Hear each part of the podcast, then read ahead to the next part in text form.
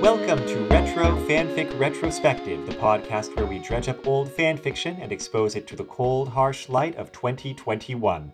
My name is Amato, he, him, and with me are. Tori, they, them. And Taran. And we're going to want at least one, preferably two comic relief animals also. Well, I I have my dog with me, but I think instead of comedy, she'll provide barking. Okay, I've got a tank full of Maybe shrimp that's her over way there. of telling a joke. I can crawl around, I guess. It could help. I mean, in a pinch, we can take a rug. Look, Mm. the, the the carpet in Aladdin is the standard set by that carpet is ridiculous. It's like an action hero in every moment of its existence.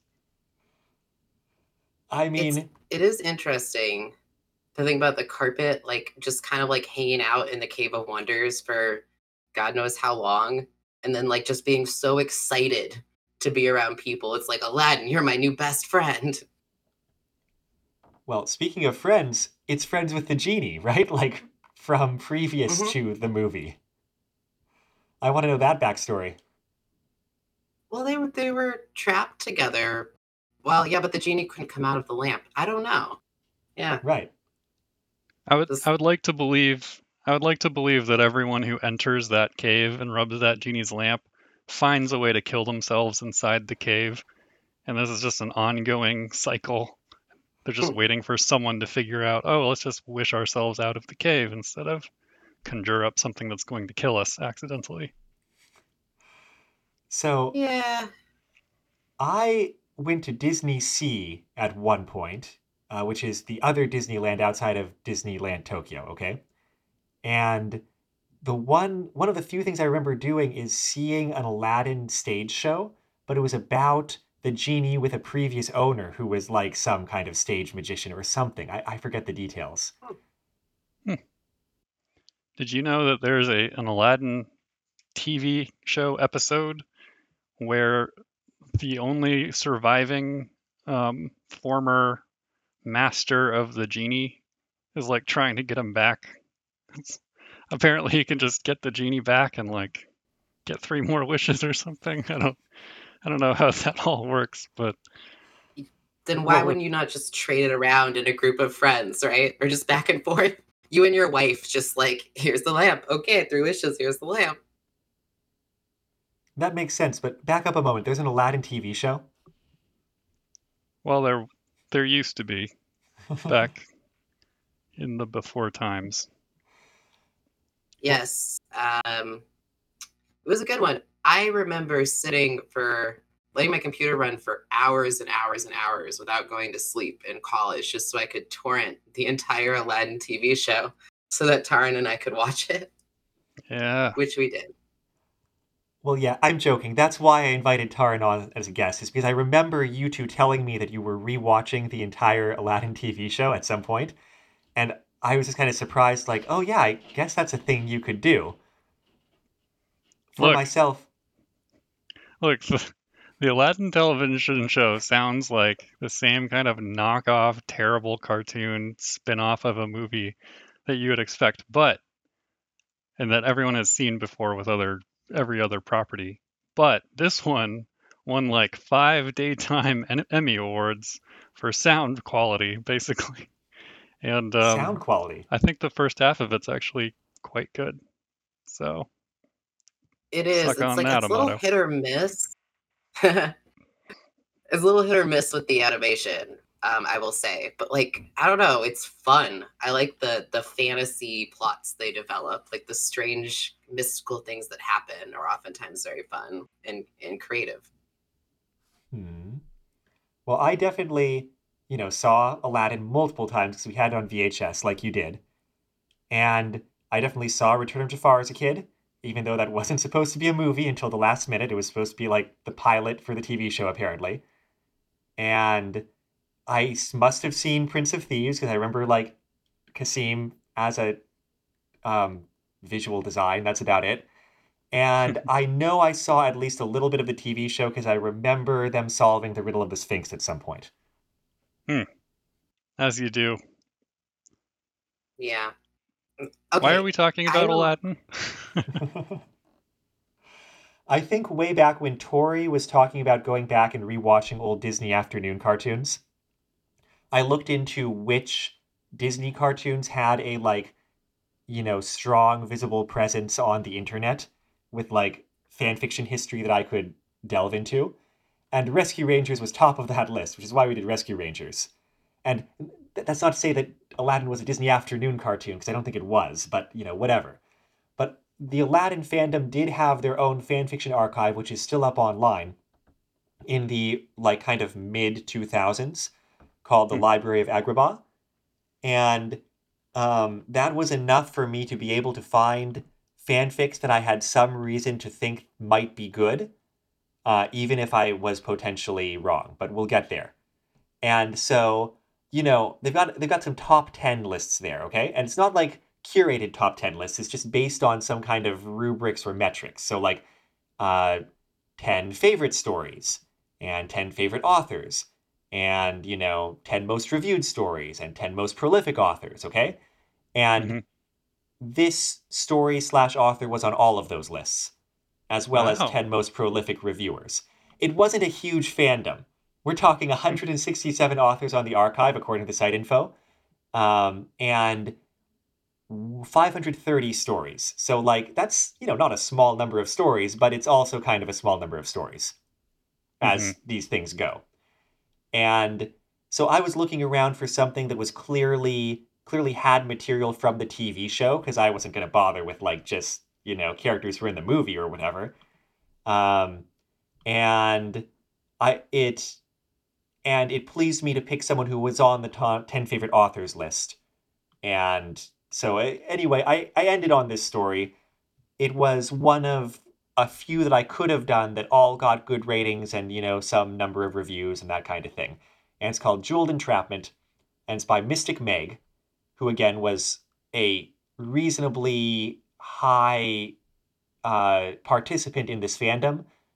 They are also on the 10 most prolific reviewers list, though, you know, in the middle of the pack there. And before we go any further talking about this fanfic, I would like to note that the author was 16 when they wrote this. So there's that. That's what I was going to mention. Um, Not to spoil things, but there are, there are a few writing choices that remind me of my 13 year old self. So, um, Yeah, yeah, I think we'll get to those. I have to say, Mystic Meg is a great name, though. Like a handle that has what I assume is the author's like given name or IRL name, but also the word mystic. agreed. It's good, Yeah. good handle. I was kind of appreciating recently that like my oldest kid ended on a an internet handle that we've used for a couple of things that is, you know, two random words matched together with an underscore.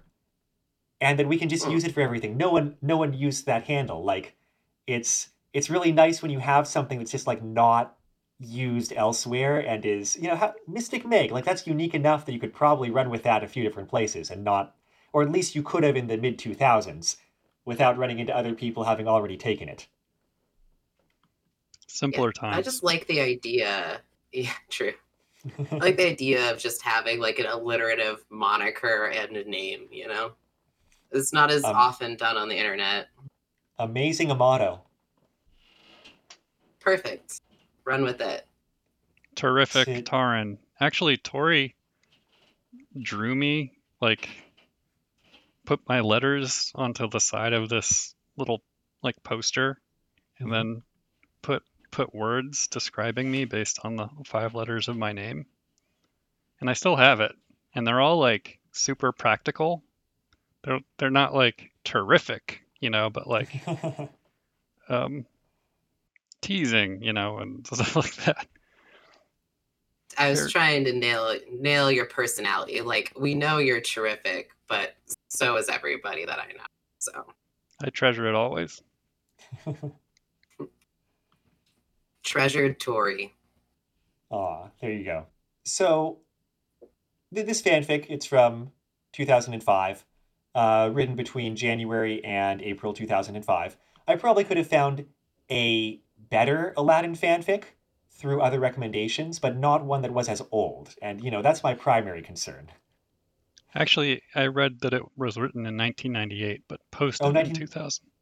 Oh, is Yeah. that right? I didn't see that detail. Hmm. Okay, well, that makes a lot of sense too. Well, that means that this, there must have been a previous location, I feel like, for the Disney's Aladdin fandom. Because, like, would you, they've been using fanfiction.net in like 98? Or, She, she as far as I know, mentions fanfiction. Sorry, she she mentions fanfiction.net as somewhere she originally posts a lot of her stuff. I think, okay. or used That's to. probably I guess. And I also want to apologize for the author because I used to be a lot better about contacting authors before uh, before we did a podcast about one of their fanfics. And I feel like since I moved my efforts into getting remote guests, I've just totally fallen off of the wagon in terms of like actually contacting the authors of the fanfics. And I should have at least tried the Yahoo email that's still on their Library of Agrabah account there. Like, it's sitting right there. But I didn't. Sorry. Yeah. What are the chances that they're still using their Yahoo email from like the year 2000 though? Some people do, or at least, you know, occasionally poke in or have some sort of announcement sent to the email they actually use. I don't know. It happens. I happens. guess it would make you- more sense. Hmm. I think Amato is the only person I know who still uses an email that I that I used with him like 15 years ago. You, Yeah. you still use the Hotmail account, right? Oh, sorry. Oh, yeah. Maybe I shouldn't. It's almost like doxing. Anyway, Ah, now people know where to contact me on Hotmail. Just gotta guess. guess the Hotmail handle. It's amazing, Uh, Amato. yeah, no worries. Yep, Uh, that's from yeah. like high school or something, early high school. I was just thinking though, I guess it makes more sense that if you were like a fairly prolific fan fiction writer, you would hold on to an email that people could contact you about your old fan fiction with. At least I might. Yeah. It might be nice to hear about your old uh, your old works. Yeah, that's only if you want anybody to read or comment on your old works, which a lot of fan fiction authors are have been very gracious about, and a few are just like, ah, please don't. Yeah, yeah. I'm the sort of person who's like, uh, my old art and fiction, get me as far away from that as you can, please.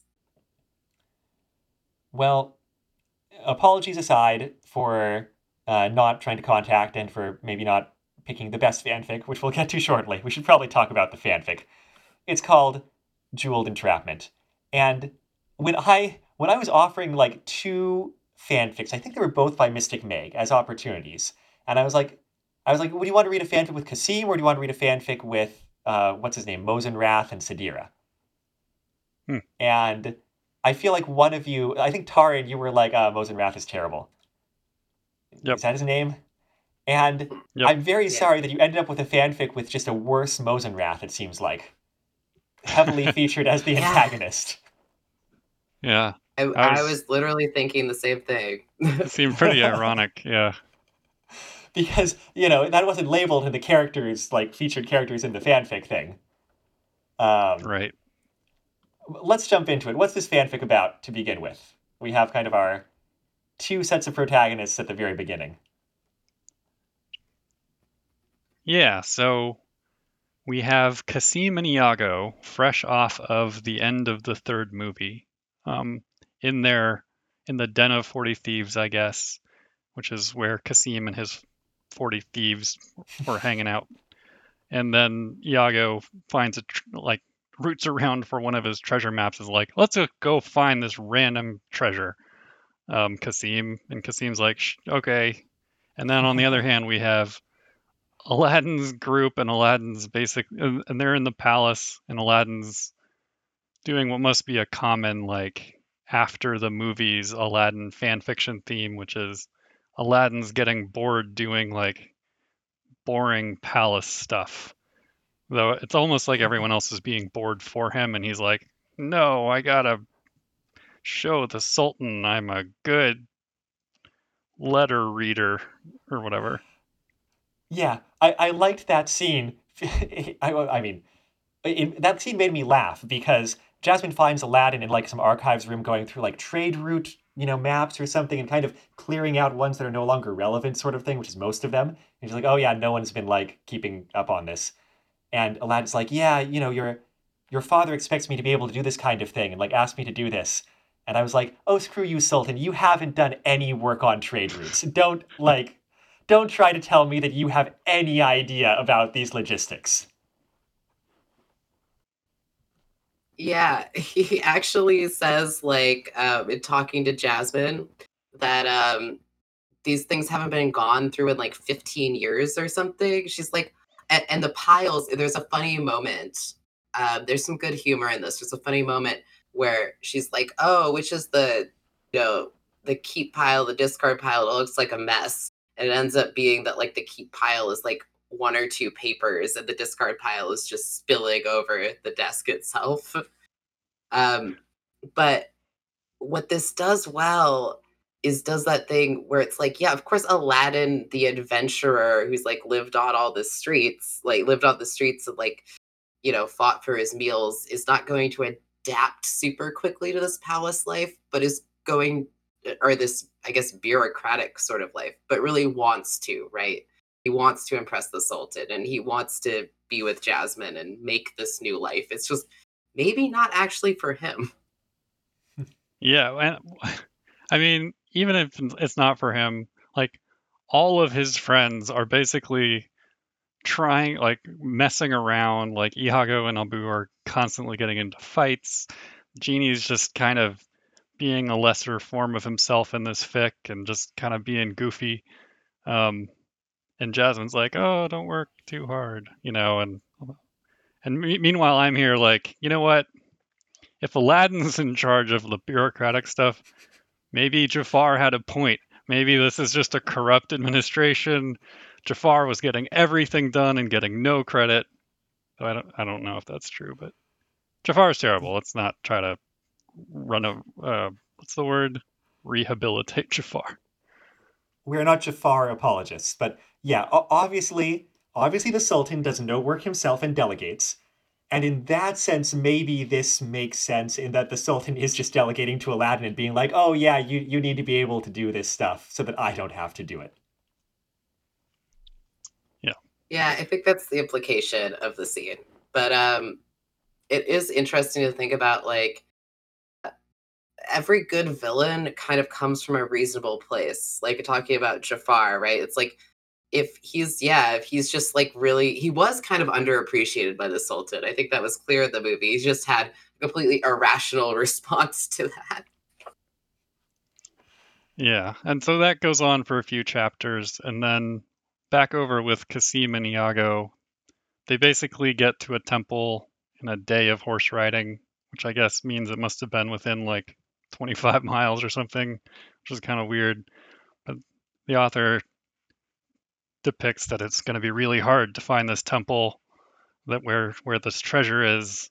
And there's even though there's like this little plaque that says oh temple that way and then they go up up the mountain to the temple and then they sort of accidentally stumble on it. It's like how how how did other people not? Anyway.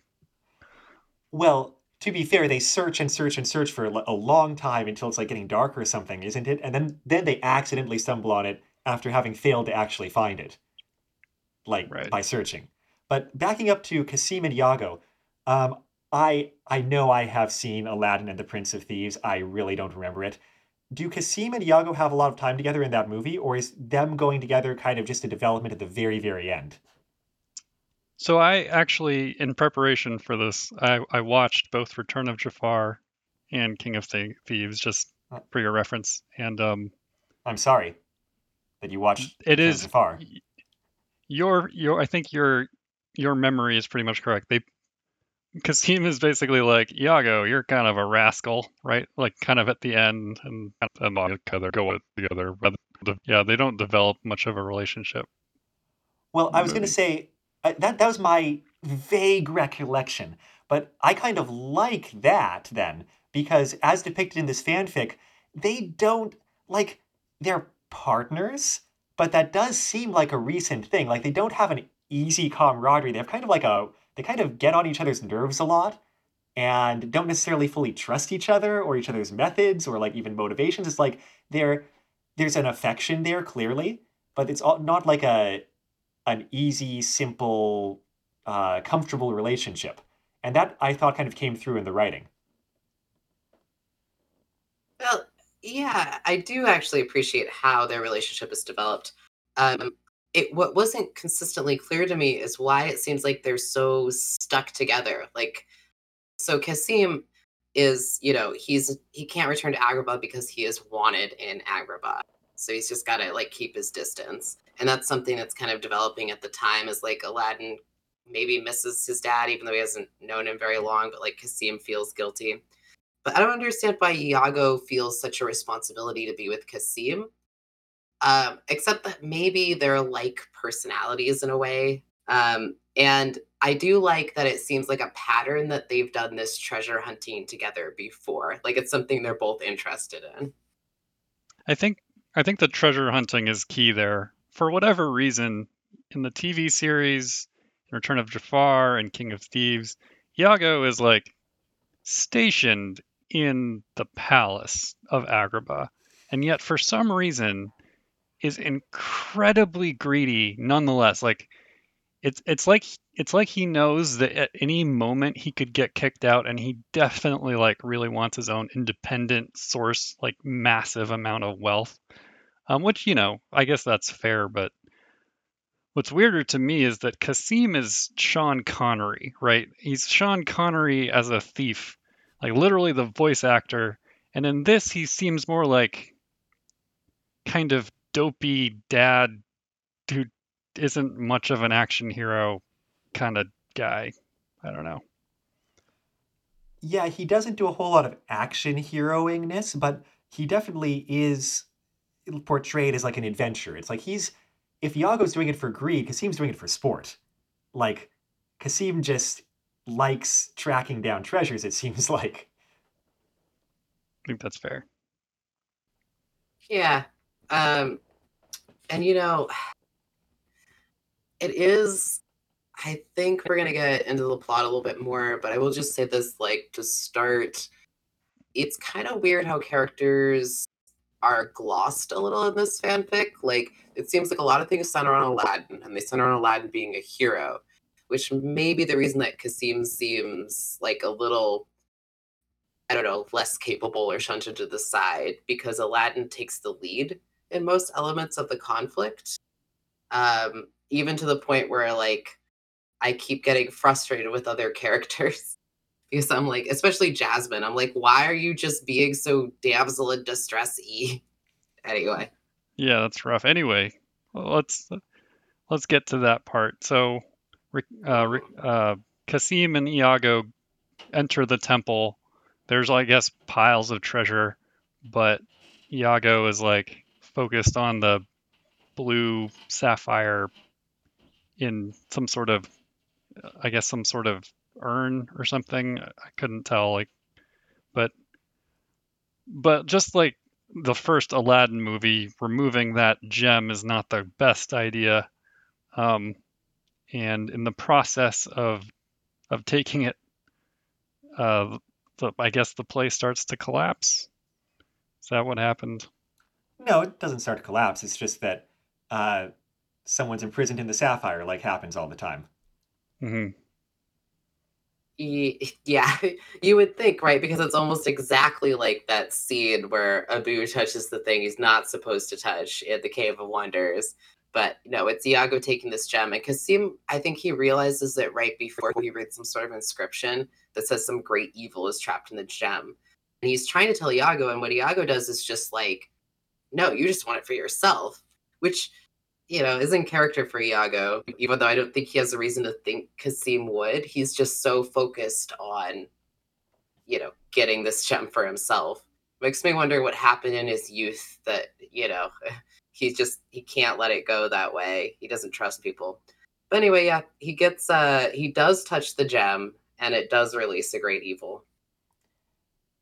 Two things. First story, I, I was looking at a fanfic that would have been heavily involved in Iago's backstory, I think. But I think it also seemed to Mhm. like retread some of the, you know, Aladdin movie or Return of Jafar events, and I was like, eh, let's do some other parts. So we didn't read that one, sorry. And also, I did appreciate in this fanfic, it's not touching the gem that releases, you know, the evil being imprisoned in it. It's very specifically letting the gem touch sunlight, which is Oh, totally right. arbitrary, but I liked that little arbitrary touch. Like, you, you know, jumping ahead later on when they're discussing like trying to recapture the being uh, in the gem, they're like, okay, yeah, and like if we do this, then we need to get it back to the temple without letting it touch sunlight because that's that's just how this thing works. But Or, or maybe, or maybe we put it in a, in a box and then, and then Well, it yeah, won't I touch mean- sunlight. it's not that hard. Yeah, you know, be- before Tara had said that, I was going to be like, oh, this fanfic does a good job of paying attention to the details, which it does. Like, there's a detail of Iago being allergic to lilies, uh, which comes back up. But there are several ways in which this not touching sunlight thing could have been remedied, and it wasn't. But I will, we'll get there. Let's move through this sort of thing. Yeah.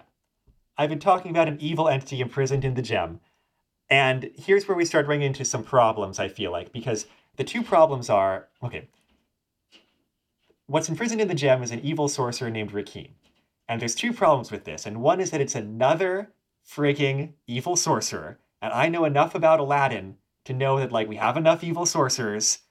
We don't need any more evil sorcerers. It's okay. And the other problem with Rakim is that he's the worst. And not in like a fun, Yeah. like love to hate way, just in like you are the laziest caricature of a villain and you're terrible and I hate your existence. It's funny that y'all said he was a worse Mozenrath earlier because when I was reading this, I was thinking he was just a worse Jafar. Like I had that in my head. I was like, I'm gonna say that. He's a worse Jafar. The other weird thing about this sorcerer is he his name is Rakim, which, you know, that's that's a legitimate name. But apparently he's blonde haired, which I don't think hmm. any of the other characters in Aladdin are. Maybe it's just uh, and green eyed. Maybe it's just him being a sorcerer. Maybe he's got like freaky light hair and green eyes. But yeah, he Yeah. comes out of the gem and he's just kind of, I don't know. He's, it's hard to describe his personality other than evil sorcerer, right? He's just like, ha ha ha, I have power. Well, he is very, very chatty. There's that. I don't True. know if he's evil. Like I'm almost to the point where like like he has so many opportunities in this fic to do evil things and instead like literally for half of the fanfic which I know we're getting getting ahead of ourselves but for half the fanfics he's literally sitting on the throne. I I don't know why in, in many times he gets just they're like please don't hurt and he's like, okay, I will engage in some exposition instead of hurting anyone. It's like, what are you going to do next, Rakim? And he's like, I'm going to go take over another kingdom. And it's like, well, well, you you did take over this one without really any bloodshed whatsoever. So I guess you can just go around to random palaces and sit on thrones and call yourself king and that'll be it. I guess you can call yourself king of the world then, you know? I do feel like, and this is the reason I compared him to Jafar, is his motivations are they're a little unclear because at first he sees Kasim and Kasim's like he oh he finds a photo in Kasim a photo? That can't be there Yeah. can't be a photo. Whatever. It- It's It was I some kind of okay. illustration. That just occurred to me. Uh a picture, right? And Kasim's like, Oh, that's my son. And he's like, Oh, your son's really rich, he's a prince, you know, he's like, Yeah, he's the prince of Agrabah. So Kasim assumes that Kasim is the king of Agrabah, that Aladdin is the prince by being his son. I don't know why he assumes that, but he does. I- guess it's fair. Like, it's an easy mistake. So he's like, oh, I'm going to go take over Agrabah. But it's like, why? Yeah. Like, just because you met this guy and he happens to, on your assumption, be the king of Agrabah, that's where you're going to go. Like, it doesn't actually give you any advantage because he could take Kasim hostage and be like, I have the, the Sultan or the king, which he assumes he is, but he actually really doesn't, I don't think. Yeah, th- that's part of the problem with him is that his motivation for attacking Agrabah specifically is literally just like being reminded that Agrabah exists. That's really it. And also he sees the the picture of Aladdin and Jasmine. He's like, "Oh, she's hot. I guess I'll marry her." And it's like we did this with Jafar, and Right. it was creepy, but it felt more motivated in that Jafar specifically wanted to be, you know, Sultan of Agrabah because that's where he lived and worked, and like he specifically wanted to marry Jasmine because that gives him legitimacy to be the Sultan of Agrabah. And it's just so out of the blue for this dude. And we haven't Yeah, we that's haven't kind of where it was going originally. we haven't mentioned that he's been trapped for 500 years. And, and and when he's trying to get with Jasmine, he says, "You're the most beautiful woman in the seven deserts or whatever." And literally by that point, he has ridden a flying horse straight from his cave to the palace. So he has literally seen one woman and has decided that she's the most beautiful. Like maybe it's just flattery, but then Yeah. why would he go to the same the lengths that he goes to to try to get? He doesn't even like try to force her necessarily to marry him. She- He's like honestly confused. He's like several times he's like, "You really like that guy? You don't like me more for for no reason?" But yeah, I don't know. it's very weird. Oh, also he has a falcon. Like the falcon Yeah. doesn't matter. He talks to it a lot. Um, but yeah, we should mention that there's a falcon. Yeah, crisis, I think is how you would say it. I think it's Greek, right? Uh, crisis, I don't know. Um, but the falcon is interesting because it's another animal familiar. Um, the one weird thing about yeah his motivations with Jasmine is like I actually don't remember how long has he been imprisoned. Like obviously he's seen other women before, so and I don't even know how old he's supposed to be. Do that does the author make that clear? Do y'all know? I think he says 500 year or yeah. I think the genie says 500 years and genie's been around for only like slightly longer than that or something. I believe so. Right. Because Genie's the one who like kind of knows who he is. Sorry, I'm Yeah. trying to remember. Yeah, just by bad reputation. I do appreciate Crises the Falcon, both because, like you said, Tori, it's like, yeah, you have an animal familiar. That's like the done thing in this milieu, right? And so it Yeah. feels right. And it gives him someone to talk to sometimes, I guess. And it also is kind of a vector for slightly interesting things to happen in the action sequences. I'm not going to say interesting, but like slightly more interesting than they could have been. And so, for example, w- we can jump around a little bit here because it's that kind of story, right? At at one point, uh, the characters are escaping via genie transforming into an airplane, and also like this the flight attendant on the airplane, like you do or whatever. And so they're like flying away on that, and um, and Rakim gets to pursue them by making the falcon grow into a giant bird, which is also super Arabian Nights, right? Because like you got rocs all over the place and like you know things like uh, Voyages of Sinbad and that sort of thing.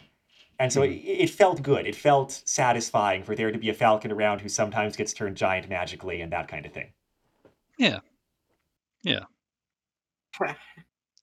There actually is an episode of the Aladdin series where they find a baby roc. Um, I'm sure there is. and they raise it. They, I think they they return to its mom eventually. It's super cute. But anyway, aside from that, um, yeah, like kind of what I would call a standard plot, but maybe not in the way the Aladdin series would have done it. I feel like they would have we would have thrown in something else a little bit. But I do appreciate that it kind of keeps that Aladdin tone of fighting the evil sorcerer. Um, one thing I appreciate is the attention paid to each character. Like Abu is given attention in his own personality, Iago, and even Iago and Abu like having reluctant affection for each other. Genie's transformations are often they're good, but I feel like they could be described better because it's usually like Genie becoming a stewardess said this, and I just feel like it doesn't put me in the scene, and I was a little frustrated by that because even though I could see it, I couldn't quite be there. Um, yeah, I was going to praise Genie in general also because let's be clear, he has no character arc or any kind of like specific thing to be doing character wise in this story. He's just there for comic relief and to do genie things. But it did feel like the author was having fun finding genie things for him to say and little mini transformations to do while he was saying them for a lot of the fanfic. And so, like, um, yeah, he says something when he turns into a plane where I was just like, that is, it's not brilliant, but it's like, it's a perfectly acceptable thing for Genie to say in this in this context, right? He, he was like, Yeah. you know, um, if everybody would take their seats and put on their seatbelts, we'll be departing shortly to out of here, and like they fly away really fast, and it's it's like satisfying. I feel like satisfying is the word that I would use to describe like a lot of kind of the general tone of this fanfic, though not all the plot details and not all the characterization. Yeah. Um, as for the, so just broad strokes of the plot.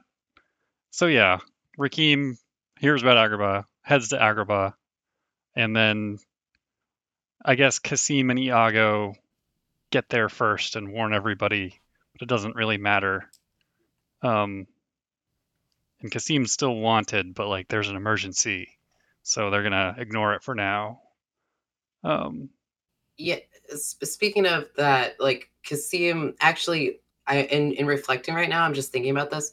Kasim going there despite knowing that he could be arrested is actually like a really strong point in his favor as a character. He's already been thinking about Aladdin and like wanting to be with him.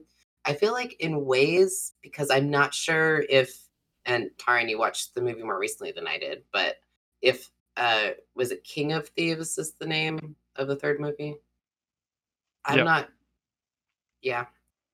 I- I'm not sure if it does as good a job of like showing his remorse for not being around as a father, right? Like he does, but it's not like, wow, what are we gonna do about this whole thing? Like Aladdin had to sleep on the streets and steal to survive.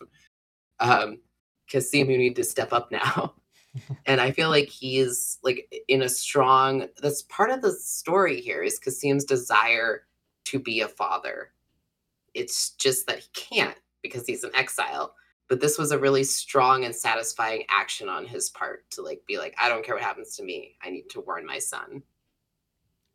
Yeah, I think that's the best emotional thread is that kind of, you know, Aladdin and and him have been reunited as of the third movie, but there's like these familial like these desires to be closer to each other, but also practical obstacles and also just like not being that familiar with each other really. Um unfortunately in terms of the plot, like it gets pretty muddled here. Like there, there's the plot thread where where Rakim thought that Kasim was the Sultan of Agrabah. And, you know, because they get there first and warn people, and they're like, okay, play along with that because that's like an edge we have on him that he doesn't know what's going on. And then, you know, like the actual Sultan at one point comes in and Jasmine refers to him as like a vizier or something. And it's like, just just go along with it. But then that doesn't actually come to anything. It's like Rakim finds out later on. He's like, oh, actually, you're the Sultan. Great. So you're the person I'm deposing. Done. It doesn't there's look hard to yeah, depose no, you. for real. There's a, there's a lot of almost like red herrings, like where where it seems like the something something's going to resolve, and then boom, so, suddenly like, oh, he's back, and it's almost like their escape scene is like played out over like 12 chapters or something. Um, and this is a 28 chapter fanfic, but it felt like you could pretty much hit every plot element in one episode, one TV show episode. Um, I don't know. I, I can't tell if I like that every time it seemed like they're going to get some respite. They don't. uh, They do get one period after Aladdin gets injured and rests up and is super like healed, but other than that, it's like kind of nonstop action ish. It's like he he enters the palace, he captures them, they spend a bunch of chapters trying to free themselves. I've been trying to pin down, like from the start of this, kind of my frustration with the story. Like, because it's to me, it's strange. It reads like the plot of an Aladdin episode, or or like there's so many things that are Aladdin about it. And superficially, we mentioned descriptions of the genie and the character's dialogue really on point.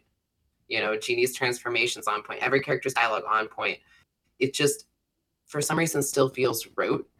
And I think coming up against that, um, the tension of like, yeah, the things that you think are going to be plot twists or you think are going to be lead-ins end up not mattering. And like, I don't mean this to be too hard on the author, um, but it almost feels like they had an idea of the formula of Aladdin without thinking about the repercussions of each action or introduction. And, and with fan fiction, it's written along the way. So it's entirely possible, you know, that they just kind of lost track of the things they set up as they were setting them up. It, it does sort of feel like a story where it was like, oh, this feels like Aladdin, but how will I follow up on that? And it doesn't quite get resolved. Like setting up the thing with Cassim being mistaken for the Sultan was a great idea. It just it didn't matter. Yeah, and I felt like if it had mattered, it would be so strong. It it could have if it had been played out a little bit more, it would have been it could have been nice. Um, I want to talk about my favorite part of this of the series of them trying to get everyone away from Rakim. Sort of my favorite part, and it's after everyone except Jasmine has sacrificed herself to like stay with Rakim, and Rakim lets the others go, and Jasmine stays and and is at his side in his in her own throne he conjures out of nowhere, and so they're gonna try to rescue her, and then so so they have to come up with a diversion. It's like this big ooh, they're gonna come up with a diversion, and it's the greatest diversion of all time in my opinion, because here's what happens.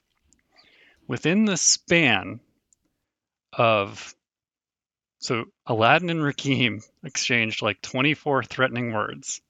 And then the author says the convent and, and then Rakim slowly approaches Aladdin as they're having this conversation. And says the conversation went staggering on. Okay.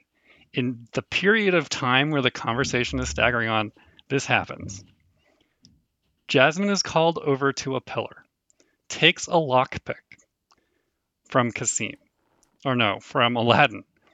Unlatch goes back across the palace room to to the Sultan, unlocks the Sultan's restraints as quietly as possible, exchanges 16 words with Cassim.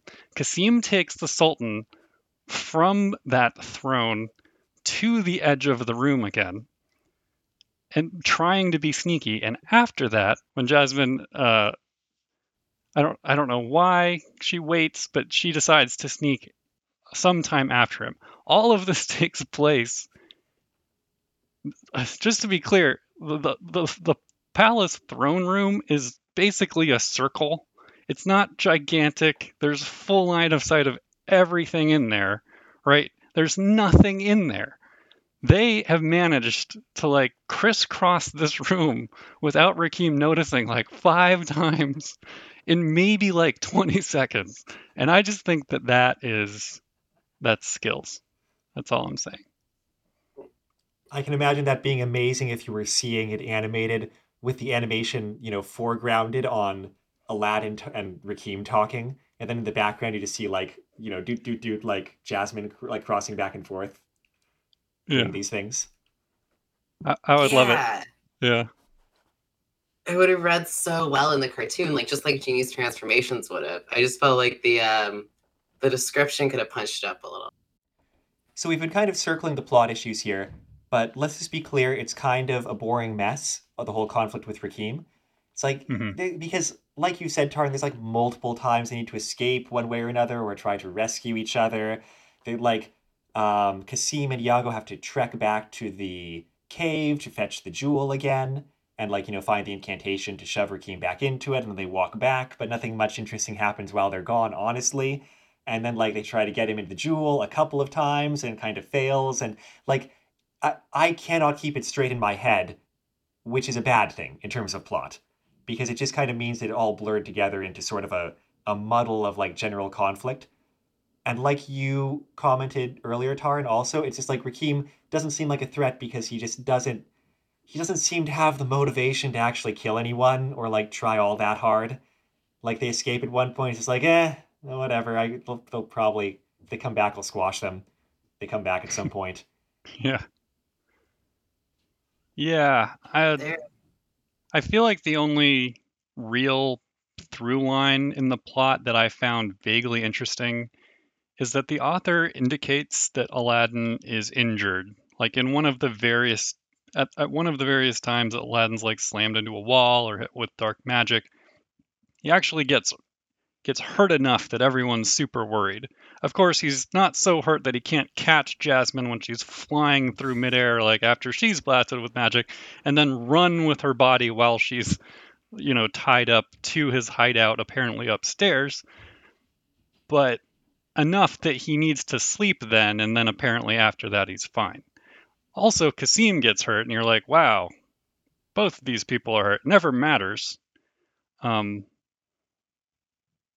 so I don't know why I found it interesting, but maybe because usually it seems like the the various injuries to Aladdin don't really matter in any of the movies. I think one of the episodes he broke his ribs, um, if I remember correctly. But other than that, it's like usually these are cartoon characters who are not really affected by much. Um, but other than that, I don't know. I don't know if there's much to the plot other than they figure out they need to get the sapphire, which for some reason was left back at the cave area, back into his staff and say an incantation, and boom. And they try that, and eventually They do. Jasmine does it. So she finally gets like in context, like she is treated as a damsel in distress the, the entire rest of the fic until the very last action scene, and it's her like thinking Aladdin's dead because he falls off their balcony or whatever, and he doesn't die, but she like puts the sapphire in the staff, and then they say the incantation, and then it's everything's good. That's the that's the plot. Like all of that could have happened in like two chapters, but it is stretched out over a lot of chapters. But there was a lot of unintentional comedy um, in a lot of this fanfic, so at least there's that. That kept me me entertained. I don't know about y'all. it's it's interesting. Like, yeah, I've been trying to pin down what frustrated me about this because there are things that are really good, but it's redundant, and I think it's actually just like the treatment of Jasmine's character that's the worst for me because like it's Rakim thinking you're hot, I want to get with you, which also is not well motivated, like we mentioned. It's like what, why? Um, and then it's uh, uh, there's multiple times uh, Aladdin is thought to be dead or thought to be seriously injured, and, and Jasmine gets to cry over it. She just cries so many times. I'm just like, fine. Like, obviously, it's a situation you would cry over if you thought your your husband might be dead, but nobody else cries. It's just Jasmine crying all the time. Um, but what redeemed it was actually, yeah, that ending, the very the second to last chapter. Um, and the chapters are short, by the way. They're only like some of them are just a couple paragraphs. Um, we said it was 28 chapters, but they're they're very short chapters. What did redeem it is like Jasmine is the one who saves the day. I feel like that might have been where the author was driving towards is like that she gets treated as an object, that she gets to be a damsel in distress, that all she does is cry over her fa- presumably fallen husband, but in the end, she is strong and she matters. There's even a situation where they're going to return to the situation, and because Rakim, you know, is trying to get with Jasmine and trying to capture her essentially, everybody, Cassim, Aladdin, they're all like, "You can't come with us. Don't come. Like you're the object here." And to be fair, that's that's not actually bad. Like maybe she shouldn't be there if she's the one who's going to be in the most danger. But then again, Rakim keeps trying to kill Aladdin, so eh. Uh, but yeah, she gets to be the one who matters the most and does the thing in the end. So I was like, okay, you wrapped it around. I accept it. Now, going back to Taran what you said about there being unintentional comedy, bearing firmly in mind that the author was 16 when they wrote this, uh, Taran, you did take some notes about certain term turns of phrase that made you laugh, right? I did, yeah.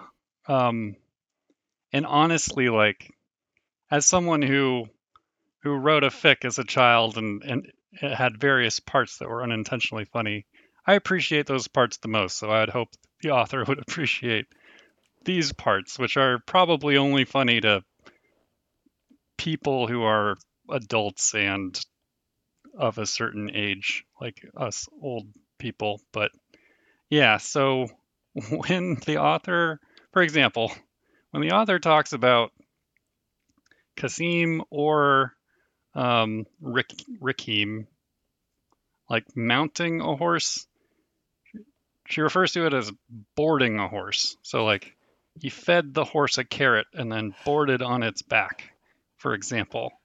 Um, and then Which I there's all these. putting a horse into a daycare, right? You know, like you board your dog, you board your horse. Yeah, It's true. You Maybe that's board what they were saying. Yeah. that would give me a very different understanding of what happened in this. But here, I'll just I'll just run through some of my favorites. Aladdin stumbled over to Jasmine and put his arm around her waist in a dominative manner. Or Jasmine stole a tiny glance over her shoulders and winked slightly. That was just funny to me because I'm like, I'm imagining someone stealing a glance and long enough to wink. I don't know. Um, Also, what is slightly winking? Is that like a half wink? Like Yeah, I can try, imagine try that to as a half slightly wink. wink. It's more This like an eye twitch. Difficult to perform at best. Jasmine nodded. I'm going to sleep with Aladdin tonight. The Sultan nodded. like, out of context. like, that actually, actually, yeah, like, they're talking about sleeping, right? But, but the weird thing is that, like, a couple sentences later, it's like, Aladdin was laying on the crumbling steps. Jasmine laying on the step right underneath him. Like, these people are injured. Why are they laying on on a stairway? I, maybe these are big enough steps that you can lay across an entire one. That should be lying, right? Like you lie yourself down, you lay something else down. Anyway, Yeah, but that's an understandable confusion. yeah, yeah. No, not a big deal. Just as long as we're nitpicking. At the end of chapter four, it says um, when Iago and Kasim are on their way to the temple, it says Kasim knew it would be a peaceful trip to the temple. It's like, oh, that's nice. The beginning of the, chapter five says the trip to the temple was peaceful, as Kasim had planned it would be. It's like, yeah, plan things. Things go to, according to plan. That's what we want. it just is kind of this fanfic. It's like there's a lot of redundancy. I don't know if it's bad. It's just like things do sort of go to plan. And then they don't go to plan, but they don't go to plan the way that you might have thought they wouldn't go to plan, you know? well, Tori, you said, you know, you said I don't know if it's bad. I I'm comfortable saying it's it's not a good story from any objective stance. But I do kind of want to pull back a little bit and look at it in the context of the community that it was serving rather than us who are, you know, poking at it from uh, you know, what 25 year 23 years in the future if it was written in 98 or something. Is that right? Mhm. There's 24 comments um, or reviews for the story on the website. And I I'd like to point out first that the author responded to practically every one of those. And that's cool Nice. and it kind of shows the sort of community that they had going there. And- remembering also this author was one of the more prolific commenters on the site for other people's stories as well. Um, but people people praising thing things. One of the things I see multiple people commenting on is the use of Kasim, who someone says is not easy to do since he's only in one movie, and someone commenting on like showing Kasim's love for Aladdin in the way that he's like, you know, coming out of hiding and putting himself at in danger and that sort of thing. Yeah. Uh, people praise the suspense, which might have also worked better if you were not sitting down and reading it in one sitting. I Oh, yeah. imagine. Like it might have worked better serialized than kind of as a text all complete. And let's see. Those are the the major things I would say that that people in the community at the time were praising. I see one comment say, "Yeah, you did it kind of slow at the end, but that's okay because it got finished." I don't think that's even in the context of the story plot being slow. I think that might have been slow in terms of the author writing the chapters or something. Um, I, I think it must be because it doesn't feel like it slows down near the end. So. Yeah, but I do I do appreciate just like the general praise of people being able to finish serialized stories at all, which like does not happen. You know, there's plenty of fanfics where that does not happen, and For- for we've sure, accidentally tried to review some of them, and so just you know having the follow through at all is praiseworthy. Worthy, frankly. Yeah. Uh, Similarly, what I would praise is, is that I think the author was really smart in their scope of this. Because, like I mentioned before, the chapters are really short. So they were just like having to crank out a short chapter. However, they, they still have something happening in every chapter. Uh, We've definitely read fanfic where like things linger, nothing happens, like the you know the prose just goes on. They have something happen. It might get a little redundant, but they set themselves up to have action in every chapter, despite some of those chapters being really short.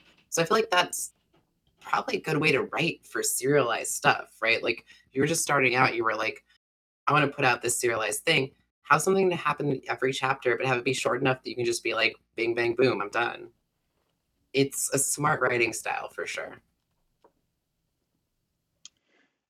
Yeah, and I think given what I consider the rest of the fic's writing quality, I don't think the I don't think the most important like description in the fic was bad. And and by that I mean I don't think that sort of dynamic scenes were written poorly. Like I, I got a pretty good sense, like I, a pretty good visual in my mind of what was happening, even if a lot of the time it didn't really make logical sense. It's like ah, that's, that's good enough, you know. Maybe that's Yeah, the, praise. I don't know. I don't know. The, the the visuals were good. They just um sometimes the descriptions were flat, but they weren't non-descriptive. Like you could still see everything. I, I think that's that's worthwhile to praise. Well, I feel like we might be naturally leading into finishing out this episode with complaints and praise. But that's I feel like that's kind of all we've been talking about the whole fanfic because we we didn't need to delve into the intricacies of the plot so much.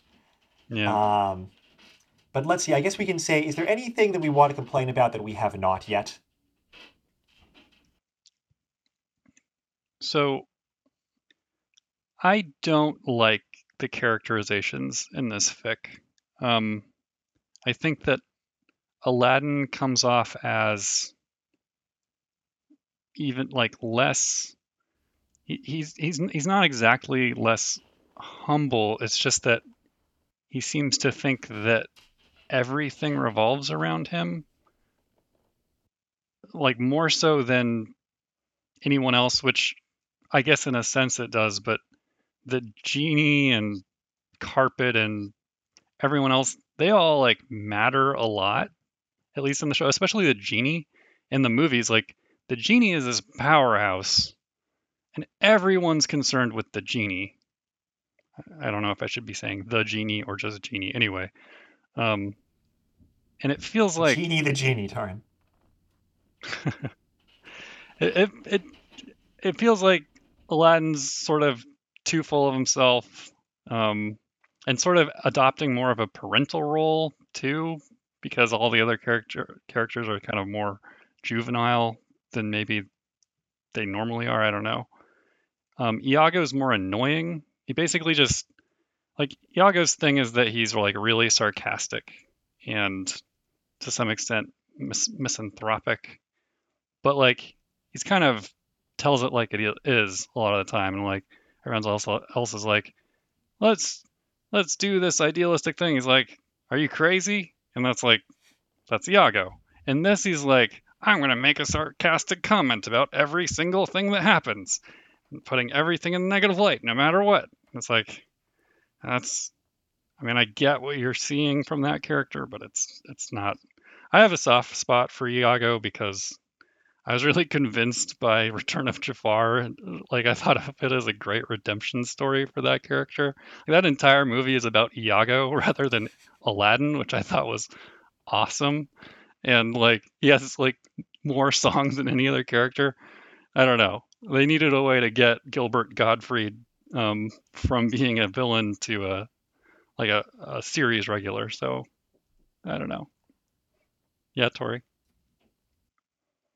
Yeah, well, it's just I agree with that. It's just funny because like there are points where I feel like the characterization is actually spot on, but those points are like moments of dialogue that feel very true to the character. So I think you're correct in that sense and like there's another correctness there too as well.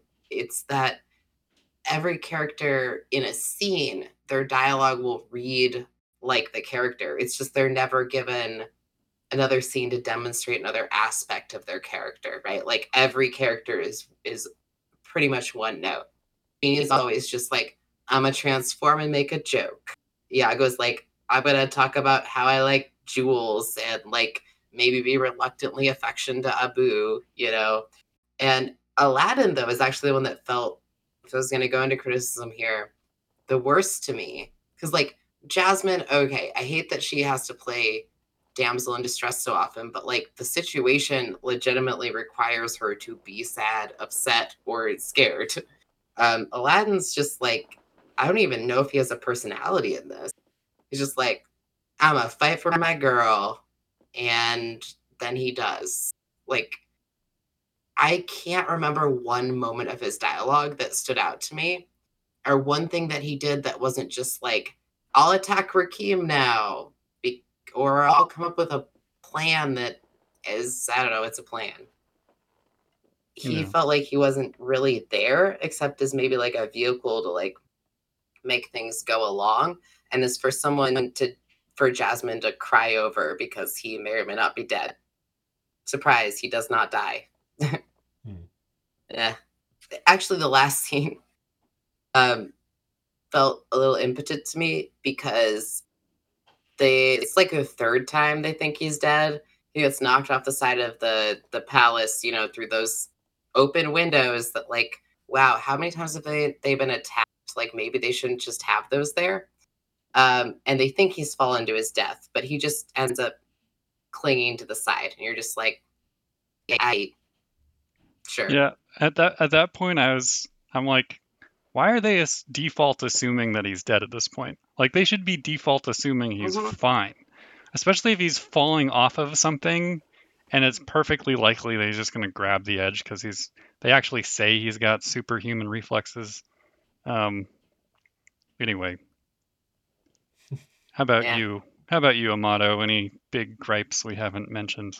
No, I think I got them all out of the way, which means I think we can probably move on to praise to finish off this episode. Uh, is there anything that we want to praise that we haven't yet or that we want to reiterate on our way out? I have a couple more quotes that half of them are praise, half of them are I enjoyed them. And so I'm just going to say them. All right. Okay. So you have my permission. Thank you. So at one point it says Genie turned into a mother-looking stereotype figure. I thought that was awesome. you know, like like I think everyone knows what that means, you know, but like just referring to it as a stereotype figure, I you know, I was like, yeah, I don't need any more description than that. That is perfectly efficient. Um and then so at one point, Rakim finishes fighting, takes Jasmine, who he grievously like injured, and lays her down on a bed, goes to sit on the throne, and says, "Oh, Chryseis, I'm so bored." Right, like this dude has been in constant conflict for like what must be hours at that point, and he's super bored. Yeah. And I'm like, that kind of gives me a good idea of like of this character, even though um, he's he he is just sitting on the throne thinking about what he's how he's going to conquer the next city and I don't really know why that's takes so much concentration. But maybe he's recharging his magic. I don't know. So there's that. Yeah, you know, despite everything you would say about Rakim being kind of a reiteration of other characters, like maybe that comes from the fact that like the elements of his personality aren't expounded upon because he actually does have a few moments where I'm just like, what is going on in this guy's head? Like he seems like he likes Jasmine, but then he gets really lazy about it. So there are some really funny things in that. And also like, you know, this like to praise it, like I can see this as an Aladdin episode. I just it's like and that's why sometimes I get disappointed is like I wish the times when the genie transforms, it was less like he did this and it was more like what people reacted to. Because oftentimes it'll be like genie transformed into a fighter pilot or like a radio announcer. These people have no context for what that is. I would have liked to see it from their perspective. That being said, I know it sounds like criticism, but in the praise element, it's like that is exactly what Genie would do. Also, side note, is Genie a time traveler? He must be, right? So okay, so there's a big debate about this and a, and a popular theory online that Aladdin takes place in a post-apocalyptic future and Genie was present at the time of modern day and that's why Genie knows about all of this all makes all these references. Um kind of like an Adventure Time style thing. But which I like, but this fic explicitly denies that because Genie says at one point that um that Yeah, that won't happen for another yeah 300 years. 300 years.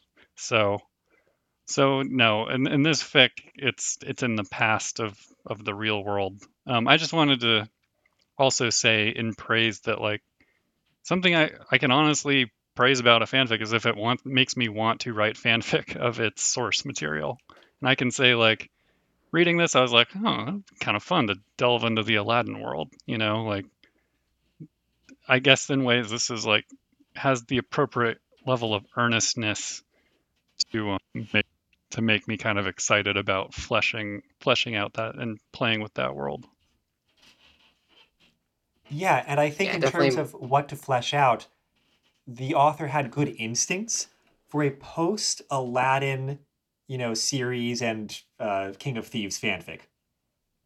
Hitting on kind of emphasizing relationships like Iago and Cassim, Aladdin and Cassim, Aladdin needing to grow into the role of, you know, of Sultan or chafing against it.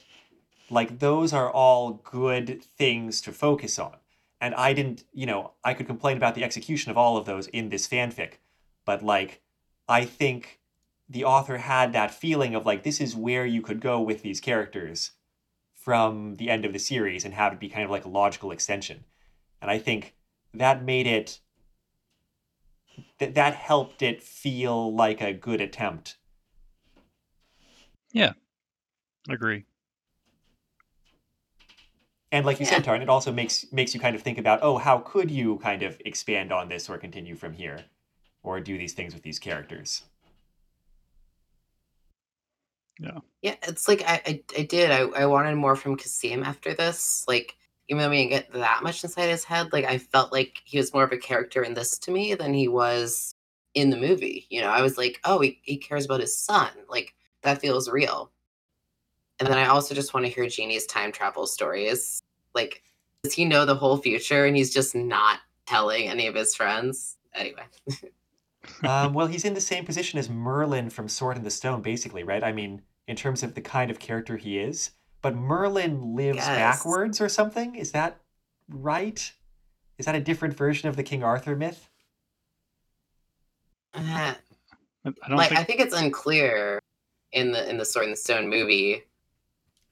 I If you think asked mo- me, But- I would just assume with Genie that he can scry into the future, but probably not the near future because, you know, maybe that's more difficult, right? Or maybe not even like very, maybe not even in that kind of a controlled way. And I would say that he had literally nothing else to do but randomly scry the future for hundreds of years trapped in that lamp. just to like keep himself Yeah. entertained. I don't know. I always got the it, like the feeling that he'd experienced it because he could transform himself like so directly into these scenes. Well, I mean, I'm just writing my own feels like a- Aladdin fan fiction here, so you can go your own direction. Yeah, that's fair. We'll write two fanfics, and whichever one of us writes the better one, our theory will be correct. If you're thinking about the the Smurfs Brainy's glasses bet, that actual bet, Tori, was whoever actually writes a fanfic wins that argument. Not even whose is better. Well, it remains to be seen who actually writes the fanfic. My bet is on you. we'll see. Okay, well, I think that probably closes it out for this fanfic, right? yeah. Yeah. I don't think there's anything else I specifically want to say. Um, thank you, Mystic Meg, for letting us do this as if you gave us permission, which you didn't. I just did it. Sorry about that. Um, but I I was happy to kind of find a lens like this through which to talk about Aladdin, the TV show, and expanded universe with you two. Yeah. Speaking of the Aladdin That Expanded Universe, fun. Tard, it can't be in the future because Hercules is happening at the same time right over there. And you're not telling me Uh. that Hercules takes place in the future. I mean, there's there is magic with Hercules. Does, is there any reason to believe Hercules isn't in the future? Uh, yes, What what is it? because the entire framing story is the muses telling you about the past. And, you know, Hercules, who was a great hero in the past, like, you know, working off of Grecian urns, like it's Greece. It's historical Greece with sports drinks and celebrities. Hmm. Or it's a post apocalyptic future.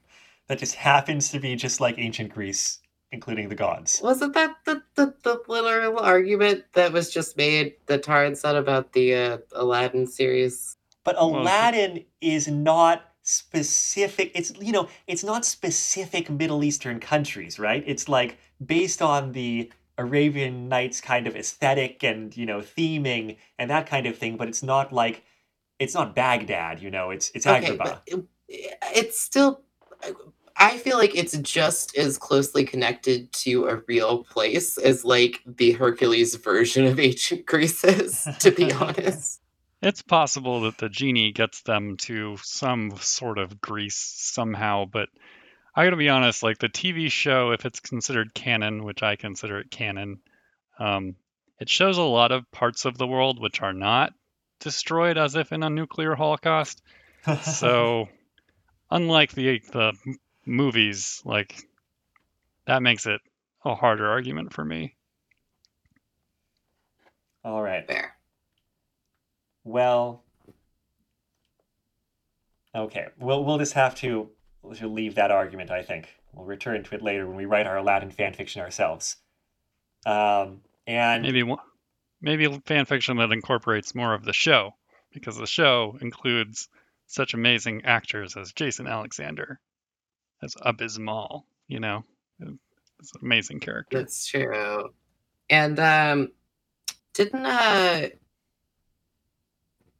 was it wasn't the Aladdin show I'm thinking of something else, but the the person who played um Rufio wasn't he in that show? I don't know, probably. They had like Tim Curry and all that, and um, and I think my favorite part of the show was that Aladdin was constantly like the source of all of the affection of all of these ladies, and it makes a lot of sense too because even though he's like super poor, like they all have magic, so wealth doesn't really matter to them. They're just like, oh, this guy seems like a plucky guy. Let's anyway. pluckiness is what I look for in a mate, for sure. Yeah. Also, he's hot. Hot, Same. hot as heck. that, So that too. Hot and plucky. That's what we all want. I like my mates like I like my fried chicken. Hot and plucked. That's not quite the same as plucky, is it? Not quite, no. Close. I think you might be veering into some territory you don't really want to enter. Though I don't know you that well, so That's fair. just kidding. I know you pretty well. All right. This was episode 108 of Retro Fanfic Retrospective, and it's like the eighth time you've been on, Taran, or something like that. Thanks for for pinch hitting for us all the time. You are welcome. And this was what's the title of this fanfic? Um, Jeweled entrapment. Jeweled Entrapment by Mystic Meg. You can find a copy of it possibly on fanfiction.net, but also with slightly unfortunate formatting at the Library of Agrabah, which is probably where I'm going to share the link to because that's where we've been reading from. The intro song for the podcast is The Weekly Fair off of the album Poupi's Incredible Adventure by Komiku. The outro song is Run Against the Universe from the same album. You can find that album and other works by Komiku at loyaltyfreakmusic.com. The one who edits in that music and hopefully edits out us making extra noise is Dom Davis. You can find our website at retrofanficretrospective.podbean.com or bit.ly slash retrofanfic. You can also find us on Twitter at retrofanfic and a few other places uh, with a similar handle like Instagram and Facebook. If you have questions, comments, or thoughts about the episode, you can also contact us by email at retrofanficretrospective at gmail.com. And you can leave comments, reviews on Apple Podcasts or uh, YouTube. You can leave them on the YouTube versions of these episodes that go up there, and we'll see them. You could also seal them in a lamp for a thousand years. But yeah, speaking of which, we got a comment on one of our old episodes that was you know through YouTube that was posted on YouTube as well. Tori about the Final Fantasy VII internet series, Oh, cool. which I thought were fun episodes. We had enough fun that we split it into two episodes.